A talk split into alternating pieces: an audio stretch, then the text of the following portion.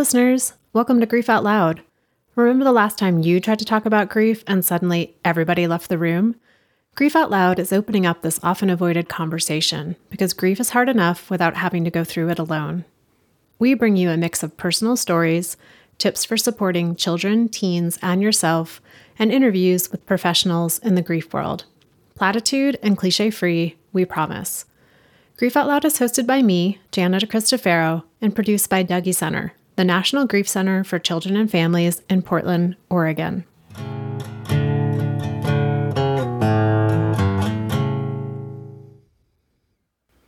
In 2019, Leslie was married to Ryan.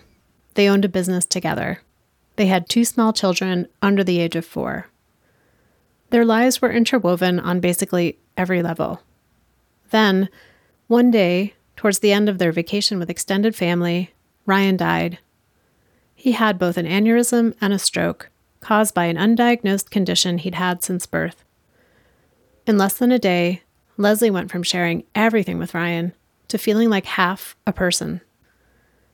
Leslie and her two young kids and their family returned to the Pacific Northwest, where Leslie went about figuring out how to live without her other half.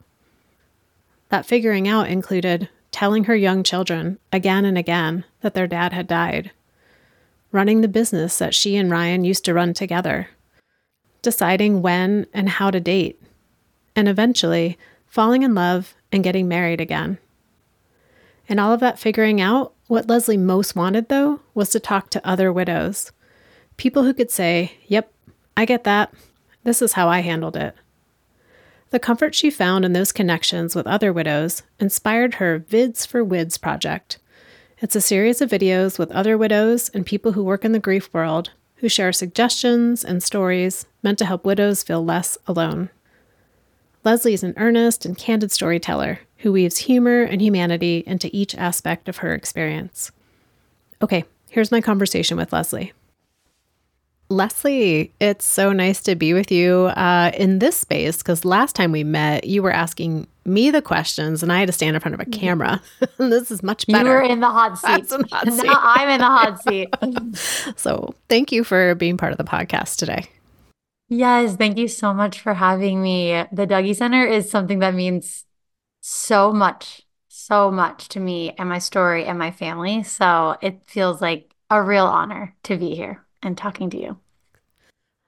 Tell us a little bit about Ryan. Like, how did you meet? What was your relationship like?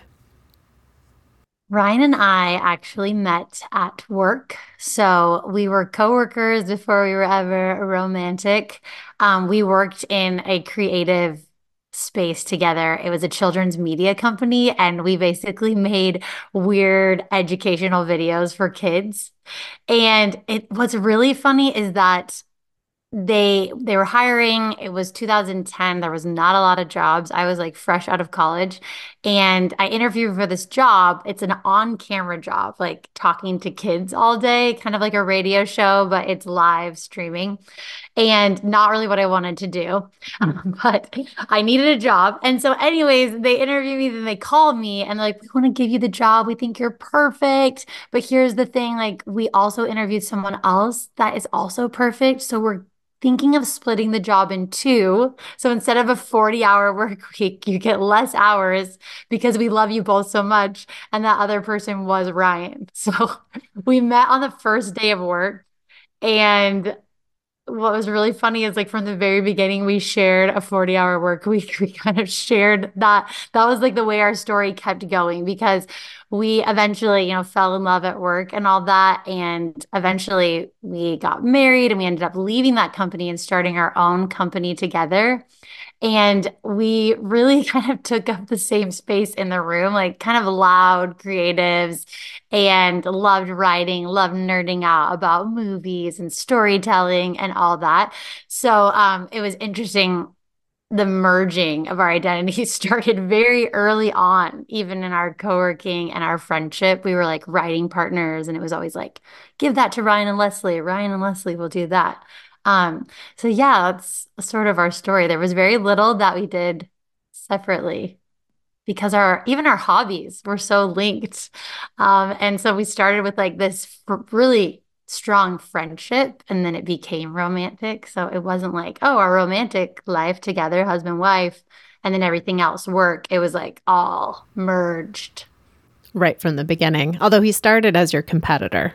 But I guess that that role didn't last very I mean, long. Not really. Yeah. Well, it was interesting. Like we got trained on the same day, and it was sort of like you are like we were just a kind of in sync our humor and all that and i remember our friend um, who was like our manager at the time when she was interviewing both of us she was like this is crazy she saw it before we did you know we were like in sync yeah uh, you know i'm wondering since you all met through work and it seems like you both had a pretty like fiery, creative, sparky, like way of working personalities. And then I think about like the day to day domesticity of like running a house and having kids and picking up after animals. Like, how, how did that work for you all? Well, I feel like because we started in a co working relationship, we had a pretty good flow of like receiving constructive criticism that I think flowed into the management stuff. But marriage and family and parenting is way harder than running a business together. Um, so I think we, you know, we were every day was a new lesson to be learned. Um, but we had a lot of fun. I feel like if I could sum up our relationship in um, any way, it would really be it was just so much fun. It was really built on a friendship. And what do you want to share about the not fun part when yeah. Ryan died. He died suddenly. And it's funny that it, you say not fun because he died on a like a fun trip, a vacation, which was really jarring and shocking. And um yeah, it was unexpected. So we we were down in California. We did a three day Disneyland trip with my sister's families. There was like five kids between us, and we went really hard. We had never done that many Disney days, and it was kind of just a chaotic, stressful, wrangling kid time. And then at the end of it, it was spring break. We got a house in Palm Springs, and that was supposed to be just like the relax at the pool time, kind of get ready to get back into life. So we were at in Palm Springs, and it was just the second day there while we were at the pool that Ryan said, Leslie, something's wrong and it was just all of a sudden he had gotten up from his chair and went inside and um, said that all the kids were swimming and me and my sister and my brother-in-law we ran inside you know he was saying his face was burning and hurting and and he had he had his own struggles with grief. Both of ryan's parents had died when he was um, his mom died when he was 19 or 20 and his dad died when he was 25 so he had panic attacks and so i that's where i went first. I thought it was an anxiety and a panic attack but my sister thought really quickly and she was like no something is off. Um, and the paramedics came very quickly to the house and they took him away and he was still talking he's like everything it's going to be okay he asked for his glasses. I got his glasses and I asked if I could go in the ambulance and they were like, "No, there's too much going on." Then I I had to nurse my baby boy. He was 15 months at the time. And so I nursed him and then I I drove to the ER and what I learned there is that in the ambulance he had some other a second episode of some kind. And um basically had stopped breathing. And I I learned later that he had an aneurysm and a stroke and that it was caused by something called AVM arterial I can I can't even say it arterial venous malformation um something that he was born with that we didn't know but it was you know as close to someone just dropping dead right in front of you as you can get um he was there and then he was gone and it kind of felt like a like poof. And so that sudden death side of it, it there wasn't there was no goodbye, you know, besides like saying I was going to be right behind him and he had kind of said it was going to be okay. It was just um, he was gone. And then they did have him in a coma intubated. And so there was this sort of long process. It was only 48 hours, but living it felt more like years at the hospital. Um, and we kind of waited for different family members to fly in. And we said goodbye to Ryan, one person at a time. And then we all were in there playing music. And when they took him off life support, they were like, I it could take three days. And I was like, oh my goodness, it's it's been two days and it feels so long. I can't imagine three days. But they were like, I don't, you know, it doesn't look good for him. It'll probably go very quickly. And it was like two songs, two songs. And um, yeah, he was gone. And then we had to fly back for like sunny California to rainy Vancouver in April. And that was very strange, the hardest flight of all of our lives. Um, because we had all these kids that we were managing and you know you know probably from the Dougy Center that kids are still kids even when they're grieving. You know, they're still hard to get on a plane, um, and especially little ones. And you know, we were just these numb adults. My parents were there, and my sisters, and we're just boarding this plane, just in complete shock um, with the kids, and had to come back to my life and my house without him and with his, you know, his suitcase that we had to, that, you know, had all of his stuff that we had to eventually unpack. I waited a year to unpack it, but yeah, it was, it's cruel to die on vacation. Um, to die that way in something that's supposed to be fun. I always sort people were like, it's so nice that he didn't die at your house because then you wouldn't you're not triggered by your house but i always like i wish that it was sort of in our everyday life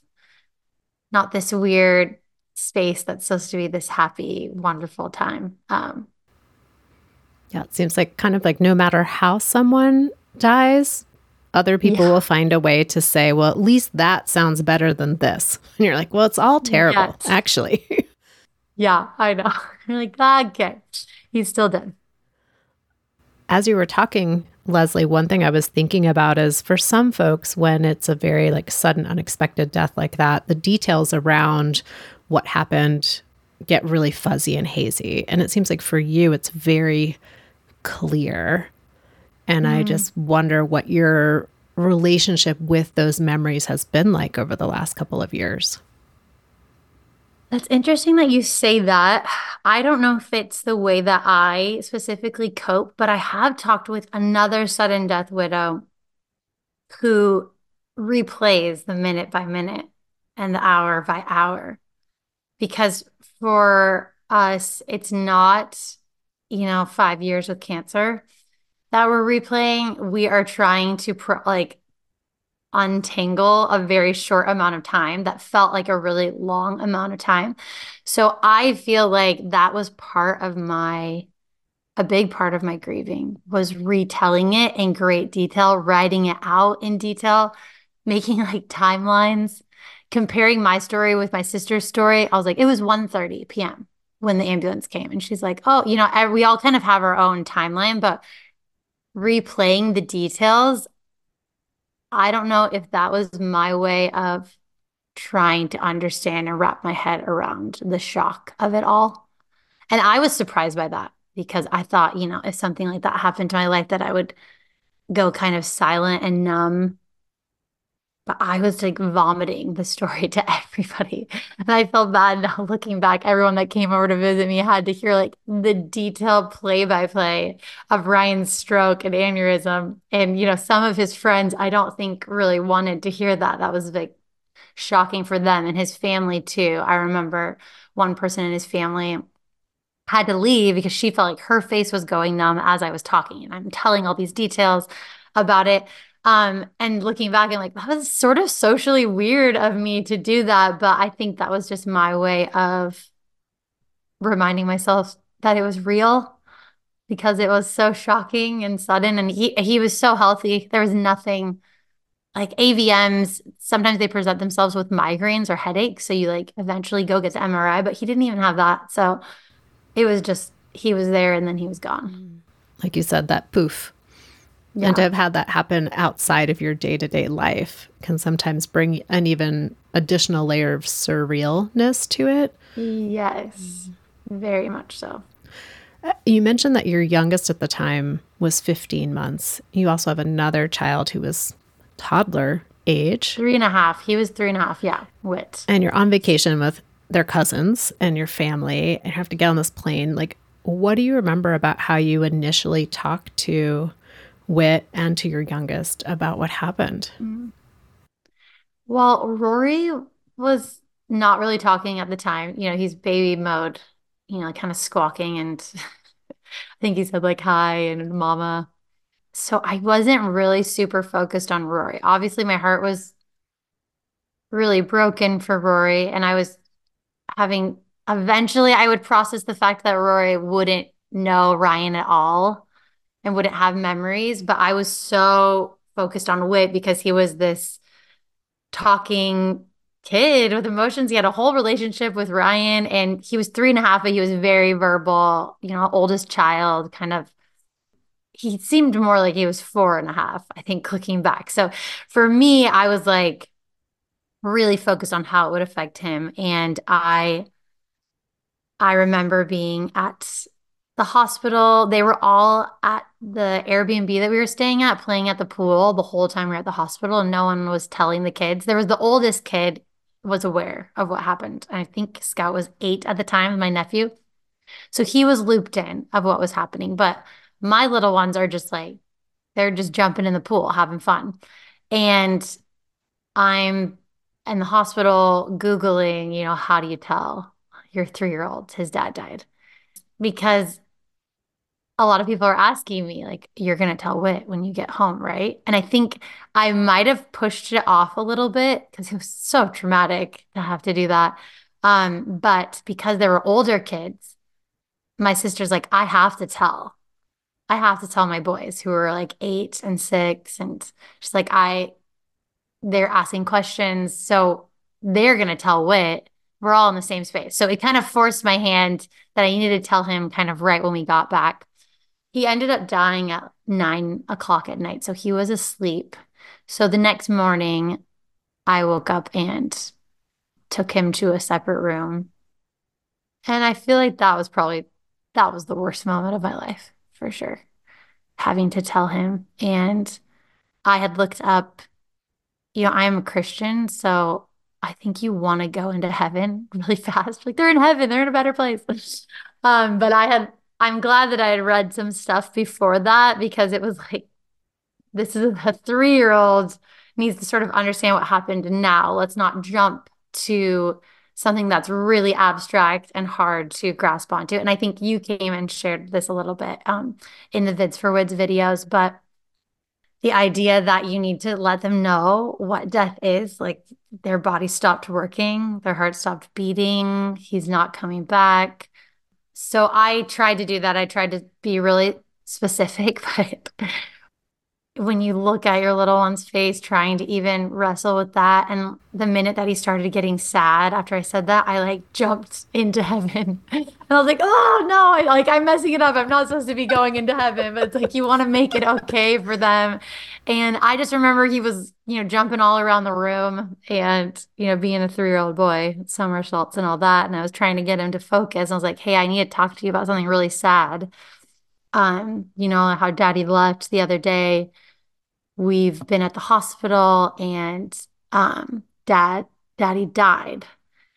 Wait, I remember him kind of like stopping, jumping around and like looking at me. And he said, For real, dead? And I think that he asked that because it's something that kids play when they're playing house or family. Um, someone died. So he's like, For real, dead? And so that's the most I remember from that conversation. And he seemed a little bit confused. And it wasn't a one and done. It was like a three year old, you have to explain it over and over and over again. So I felt like I had to relive the worst day of my life over and over again over that next year. I I learned more when I connected with the Dougy center about being specific about how he died. So I had I would say things like aneurysm and stroke, you know, and he he still gets confused now, even though I said it so much. Like, what was it called again? And so I I've just been shocked by that with kids. Is like this is like the most the biggest thing that's ever happened to them, but they still are sort of like squirrel. Okay, wait, how did dad die again? Ice cream. And so I'm like, oh, okay. Let me just break my heart again and tell you that his his body's not working. Um, so yeah.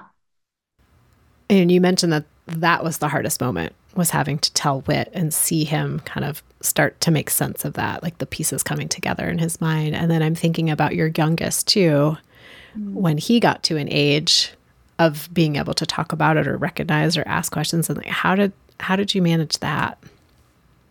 Yeah, what's so interesting is that, you know, with each stage with each like developmental stage there's going to be a new grief. That's something that i i learned at the Dougy center and that's something that i know.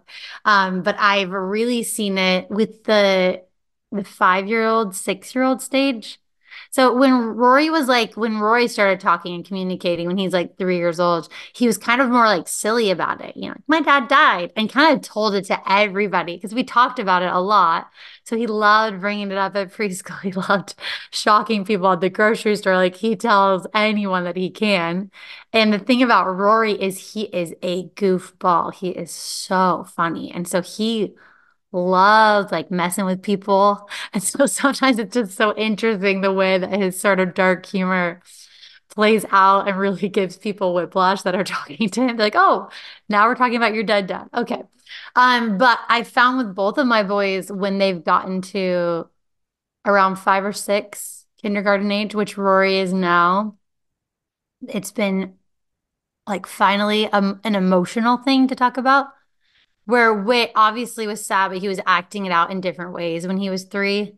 Um, but w- with like five and six, it's like actual tears and crying and pain about the loss of their dad. And with Wit, it was really interesting. It was music that always sort of brought it up in the car if a song was playing. I love show tunes. And so we were listening to um West Side Story, my favorite. Um, and it's like, there's a place for us. And it's such a deep song for a five year old to wrap their head around. But it was like he got it and he started crying and he asked me to turn it off because it upset him. Because the idea of that song is, you know, there's a place where there won't be pain anymore. There's a place for us to be together. That kind of opened up all this conversation. And with Rory, you know, his comes out now a lot when he's in trouble, which I think we talked about this too earlier, but it's it's hard to not feel like are you manipulating me when when he's like acting out like let's say he breaks something or he's being mean to his brother. He gets in trouble, hey, we're you're going to be in a separate space right now because you're not being kind. Then he'll start crying like I just miss dad and it's completely out of nowhere. And I think what you know, you actually said this and it helped me have some empathy for Rory. You said that, you know, as adults, sometimes when we're feeling something deeply about something else, grief just pops up to the surface too. Um, and what's so funny is that yesterday I had a little argument with Saul, my husband now, and I'm starting to cry and feel all this grief emotion about Ryan that has nothing to do with this little everyday argument. And I'm like in the bathroom crying.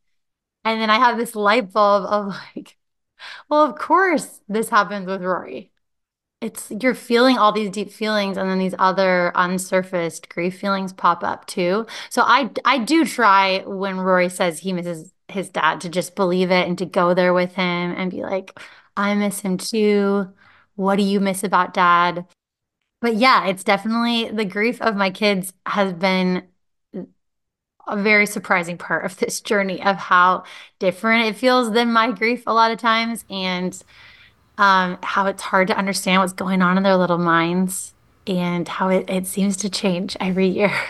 Sometimes day to day. day to day, yeah. Which, in a sense, I mean, our grief does too. But I feel like as adults, we have so many other things in the way, not in the way, but like there's layers between us and the outside world. And sometimes for those younger kids, their grief is changing day to day, hour to hour. And there's not that many layers between them and like what their inside experience is and how it comes out on their outside. And so it, they can oftentimes mirror back to us that variability that we're experiencing too. Yeah, it's an adventure for sure. Holding their head. I think what's like, I think an adult can tell you, I'm feeling grief, but it's it's coming out as anger. I think they can like pinpoint that. But with a kid, you're just seeing them be angry about something else.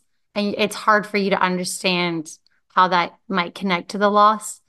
Um, but I try to always make space for the possibility of it being about Ryan or the fact that their dad is gone and he's not seeing them grow up. And Leslie, you mentioned like their grief and then your grief and how different those experiences can be. And so I want to give you a little airtime to talk about your own grief as well. And yes. you've, you know, something I read when I was doing a deep dive into your social media so I could learn a little bit more about you is this idea of like suddenly feeling like half a person when Ryan died and, and understanding that in a different level now because of working together, having a shared business together, like literally half of every part of your life was suddenly gone. And what do you recall about kind of those early days, weeks, and months of that experience? Yeah, that thought is really about how merged Ryan and I were. It was always like Ryan and Leslie will do this, Leslie and Ryan will do that.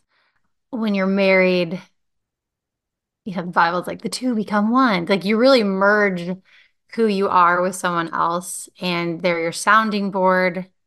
Soon you have the same jokes, you're speaking the same language. Ryan and I were very different people. We happen to like the same things, but even that, it's like, you know, I take on some of his traits, he takes on some of mine. And so that was so shocking when he was gone, just feeling like a half person still living the life that we were living together. So I went back to running the business that we started together, of Creative, which we make commercial videos. And I still do that today, but I, I went back maybe too soon doing it. And so I'm like, oh, I'm running this, the business we ran together without him. I'm raising the kids that we had together without him. I'm living in the house we had together without him. And it just felt like there's a lot missing. The other person who was sharing all of this life with me was gone. And even that that internal sounding board was sort of gone. And it's a lot like an identity crisis. like, who am I without this person? And I think at the start, my identity of me and Ryan was very, very important to me to keep going and to keep talking about. And it still is. I feel like he's always a part of me, and in some ways, we'll, we will always be married. But I had to learn how who I was outside of that. Yeah, discovered new things about myself and and learned how to exist as a whole person without him. But um, for a long time, I feel like at least like the first two years, kind of felt like I was limping. I had just half of me, literally the metaphor of like being split in half, but trying to still wrangle kids with one arm, you know, like that's how it felt, like doing everything with half of who I was before. What did you need or what did you go searching for in your grief? Really, the only thing that was helpful to me, and that is what inspired my Vids for Wids project, was talking with other widows I have an amazing community that really surrounded me and an amazing family. And most of them are local and they were all really there for me. But there's nothing quite like talking to someone who's experienced the same thing and getting into, you know, what did you do? Like people that were maybe a couple years out ahead of me what did you do when your kids asked this? And what did you do you know when you're starting feeling lonely and you're thinking about dating? And how did you introduce that to your community? And how did you sleep? And is it okay that i'm doing this? And all and just you feel a little bit weird. You feel different than everybody else around you. And it just feels so nice to feel like oh this is something that people are going through every day this is death is something that's been around and is guaranteed since the beginning of time, right? I'm not that special. I don't know. That that helped me a lot. If they got through it, I could get through it. Yeah, that's more of like a emotional need, but practically anyone that could take my kids was the greatest gift at the first days. because what's interesting is like you only get to grieve in these little spurts of emotions. I saw this Instagram video, or maybe it was a TikTok of like a mom trying to have an emotional breakdown, but she has to like open her kid's applesauce and then she goes back to having an emotional breakdown. It's like when you just want to have a breakdown, but you have kids, you still have to wipe butts.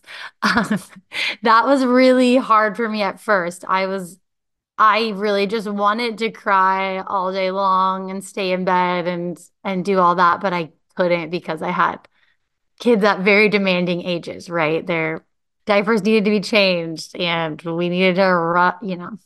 And anyways, so having somebody that would just come and take my kids and when people were like, "I'm going to come and grab your kids from 2 p.m. to 5 p.m., like people that were really specific and that they just grabbed them and obviously it was nice when it was people that I knew my kids liked.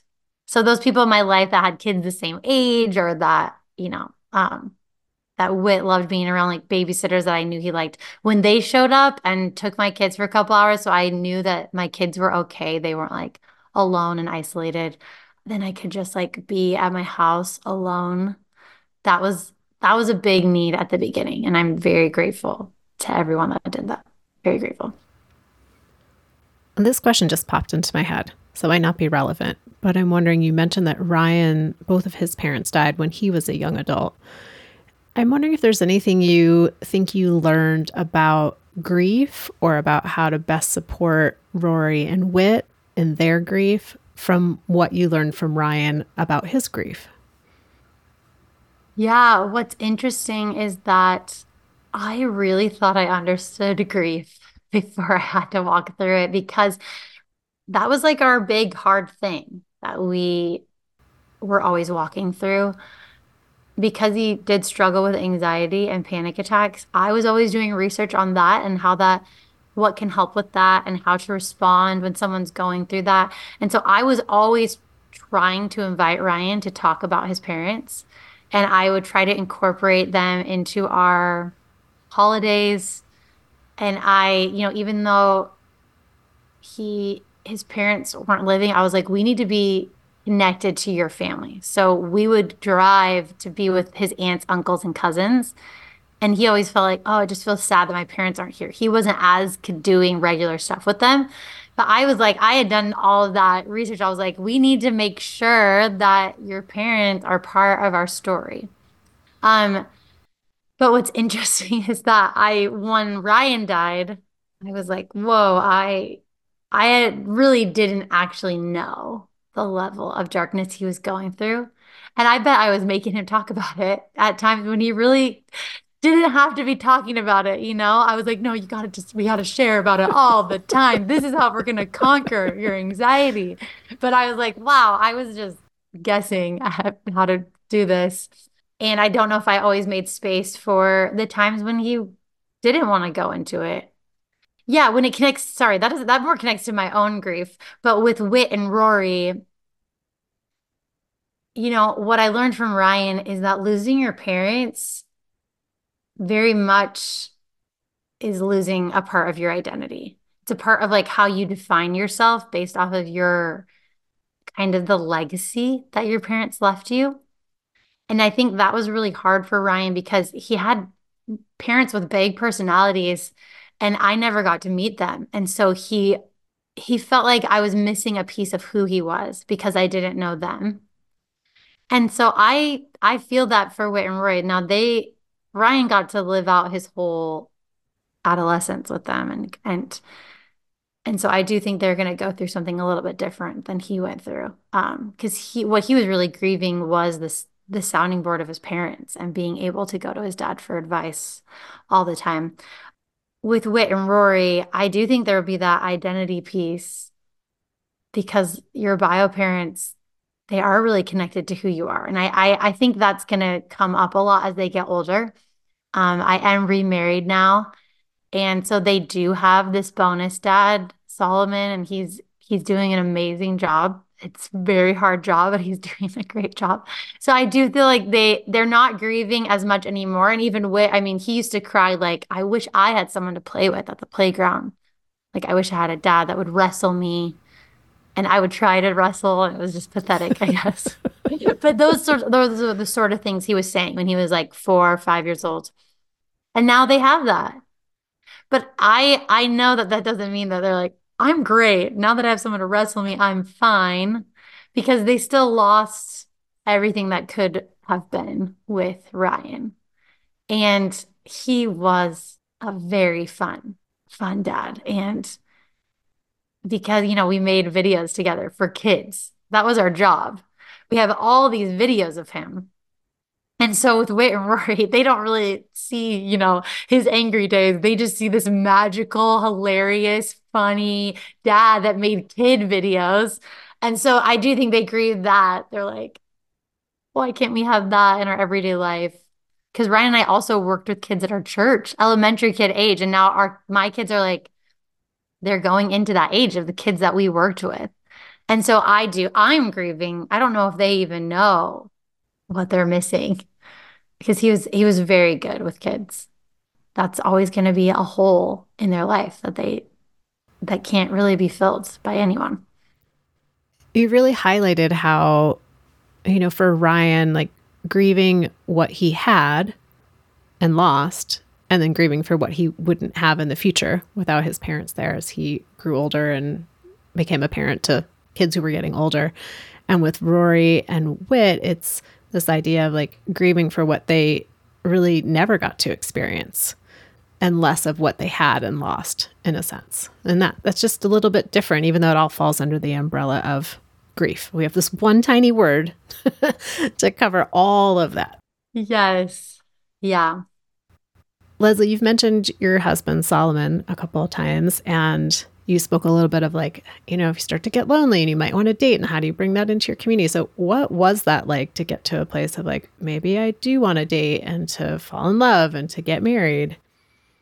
Yeah, it wasn't easy. I I was surprised at how early I was ready. I was ready to just find somebody casual because I was just so lonely.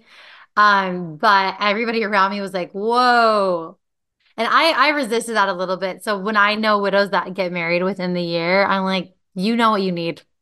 And you're on a different timeline. Time works different when you're a widow than it does for everybody else. So, two months for you might be like four years for someone else. If you need to get married again, do it. So, I I was a believer in that, but for me, you know, I I didn't start dating until two years after. I wanted to date a year after, but it was the pandemic. And that proved difficult. So um, that put things on pause. But yeah, dating, I was really worried about how my community would react, especially people that were good friends with Ryan, right? So those couples that we were friends together with Ryan, you know, I worried about it being kind of a new level of grief for them they they kind of have to re-experience the death of Ryan by seeing my life change.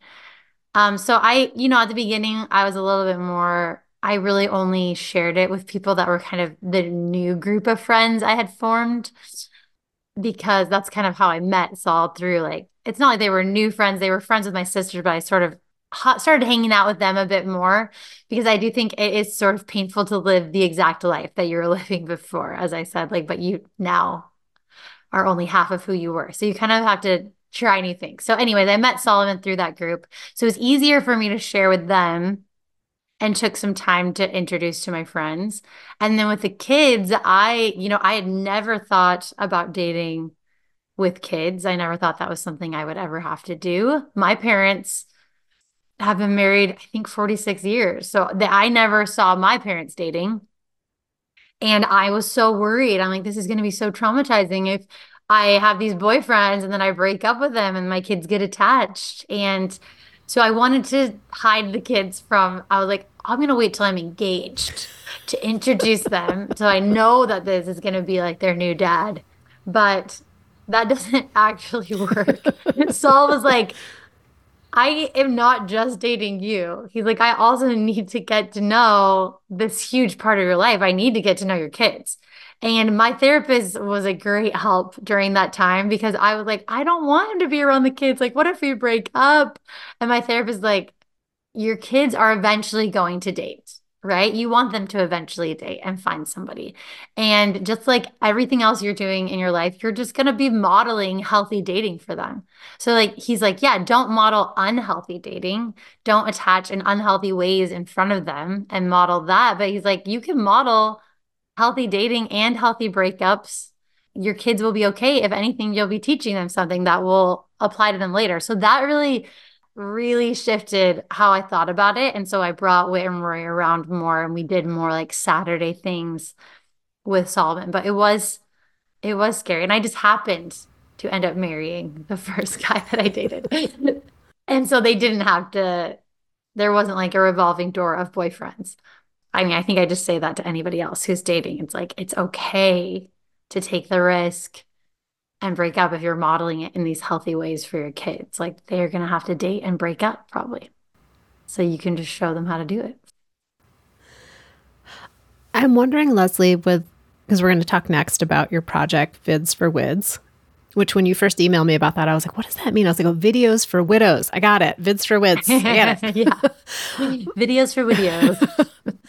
I'm curious, what term do you identify with now as someone who is married to Ryan? Ryan dies, you become the, a widow, and you get remarried. Mm. What term do you identify with now? You know, I'm sort of in the camp of once a widow, always a widow, because I do feel like I always want Ryan to be a part of my story. And this huge thing that happened to me will always be a part of my identity. So I guess remarried widow would be a title. Yeah, I don't know if widow, you have to be single to be a widow. but it's just like, yeah, I, I carry his story with me and I I think I always will. And and I do feel I feel sad sometimes I talk to widows who are remarried who don't really know and I, I get it too. You don't really know what to do with this part of your story now, this grief that stays with you, even though all of this other good stuff is flooding your life. You still have this terrible thing. Um, and I just feel like inviting them to be like, oh no, you can still say, like, life is terrible. This terrible thing happened. Your kids aren't going to know their dad. That's terrible. But you can still have the good at the same time, in the other hand. I still go by widow. Widow and proud. well, and I go back to that idea too of how our grief is so interwoven with how other people interact with us around our grief. And if you're a widow and you get married, sometimes there can be this like, oh, phew, we don't have to like attend to that part yeah. anymore because they're married, they fell in love, everything's fixed. We're all good now. Everything's great. Yeah, I mean, I do feel like the community had a sigh of relief of like, oh, we don't have to help her with her kids anymore. I don't know if they would say that, but for example, my sister, she lived five houses down, and so she was the one. We were on vacation, we were also we're also neighbors. Our lives were pretty. We were like a little commune, and so during COVID, it was so great to have them. But her and her husband, they really helped me those it was like takes a village to raise a widow and her children you know? They really they helped me with the kids so much and i felt happy for them when i met saul and he moved into my life. And they actually they had always wanted to live somewhere else but i think they delayed it a little bit for me and they ended up like right around when we got married buying a house in a different neighborhood and i just felt happy for them that they they're like a little bit of the burden was lifted. But in another way i yeah the grief and the pain it's different but it's still there. And so i do always appreciate when friends you know text me on an anniversary or they text me on his birthday or on the death day um, and check in because yeah, the it's a little bit less as time goes by, and especially when all this great stuff has happened to me. But I do appreciate it because the breakdowns still come; they still happen. How does Saul make space for your grief in your marriage? That's a good question. Um, you know, Saul is somebody that I like to call before because he hasn't really experienced that much grief in his own life. I have empathy for him because I've been in his shoes with Ryan when I was married. He really does make an effort to, you know, check in with me about stuff. But I also see that it's hard for him because he hasn't walked through it to know exactly. So I feel like because I've been in his shoes, I when he's like maybe a little like not great at the language of grief or knows exactly what to say with the boys or with me, I'm just like just grateful that he even, you know, shows up and makes an effort to ask how things affect me. And obviously, when I do, if I do suddenly start crying or something, he is there, he's holding me, and he's cried about it too. You know, if I walk through the story, having him cry about my dead Hudson, it's just a weird, beautiful thing and makes me feel very loved that he grieves with me about Ryan. Okay, let's talk about your project. Vids for Wids. I feel like we've just been leading up to it this whole conversation, um, and I know it's really rooted in that that longing you had at the early parts of your grief of like I just need to talk to other widows who have gone through us gone through this or going through this currently. So tell us a little bit about the project, how you got the idea. Yes. So I like I said I make commercial videos for a living. It's really fun. I love making videos, but I was like, gosh, I'd, I'd love to make some videos that help people a little bit. And I I asked the question, what did I want the most? And it really was people's stories and not just their stories, but also a little bit of humor as well, because I feel like I grabbed every memoir I could and I listened to every podcast I could. But when it was just sad, for me, I didn't connect with it as much because I was living this weird experience where I was weaving in and out of jokes, laughter, and tears. And that just felt like um way more relatable. When I would get on the phone with like a widow that wanted to, you know, tell me like this is what I went through, and they like threw in some funny story about like making out with somebody and just, like just their flops of grief and the different things they tried, I would be like, this is so healing. So I was like, oh, why don't I take the skills that I already have and video and invite widows to come and share their stories and get sometimes a little bit weird with humor and creative and and get dark and also make space for the tears and make space for all of it. Um, and so that was the initial idea. What i've been surprised by the most rewarding part of vids for wids is having people come into the room and you know, it's all you were there. So, like, you know, we got the lighting, we were making them look good, and we got the camera and the crew. And they just feel like what their story, what happened to them, the terrible thing that happened to them, which happens to people all the time. You know, a lot of people die of cancer, a lot of people are caregivers. It just makes them feel like what happened to me is important and people want to know. And I feel like that has been the most surprising, greatest gift is like they come in, I'm like, what happened to you? It really is important. It really matters. And it's a deep, painful thing. Yeah, so it's been a great gift. Vids for Wids is basically just to describe the project is just a series of videos by widows for widows for people who have gone through it and that are saying like we get it. You know, we we had that weird thought too you're not alone.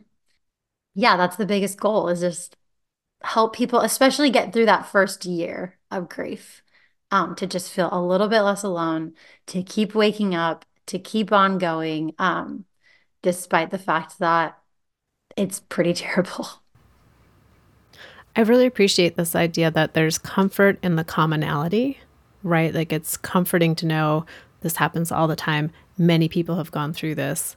And then, and yet, there's something really meaningful about highlighting my unique story and that the constellation of what happened to me matters in the general, you know, field of the commonality too. So I'm just sitting with that of how, like, oh, yeah. I'm not the only one, and yet my only thing is really important.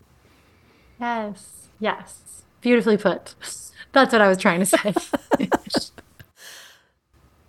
so, folks who want to connect with your project, your story, your work, Vids for Wids, like, where do they go? Um, yeah, the website is vidsforwids.com. And if you are a widow or you know a widow, you can fill out the contact info. I love learning other people's stories. And we also like periodically highlight new widows just to try to get them some financial support to their GoFundMe's. So if you know anybody that you think would be good for that, you can reach out um, on the contact form on the website. And then also the Instagram, Vids for Wids at Vids for Wids is where all the videos are being posted regularly. Check it out. And listeners, definitely go check it out. Eventually, my face is going to be on that Instagram and Leslie somehow managed me managed to get me to pull tissues out of a tissue box with a flourish, which is not really my scene. So she's really good at her job. you looked amazing. I think you're going to want to do more video work after you see it. Especially if tissue boxes are involved. Yes. So well, Leslie, thank you for um, being part of the show today, for sharing your story with your unique blend of poignancy and humor and all the things that have been in the mix for you in your in your widowhood and, and sharing about what it's like to be a parent to kids who are grieving too. So just yeah, thank you for all of that. Thank you so much for having me. This has been wonderful. And listeners out there, you know I say it each and every single time, but thank you for being part of our show, for making it mean something, for sharing episodes with friends, family, people that you think might be helped by what we're talking about here. You can always reach out to me directly at griefoutloud at dougy.org, which is D O U G Y.org. It's also the main website for Dougy Center where you you can find all of our free downloadable resources uh, information about our local programming, and each and every episode of Grief Out Loud. Excited as always to share that the podcast is sponsored in part by the Chester Stephan Endowment Fund. Thanks again for listening. I hope you'll join us again next time.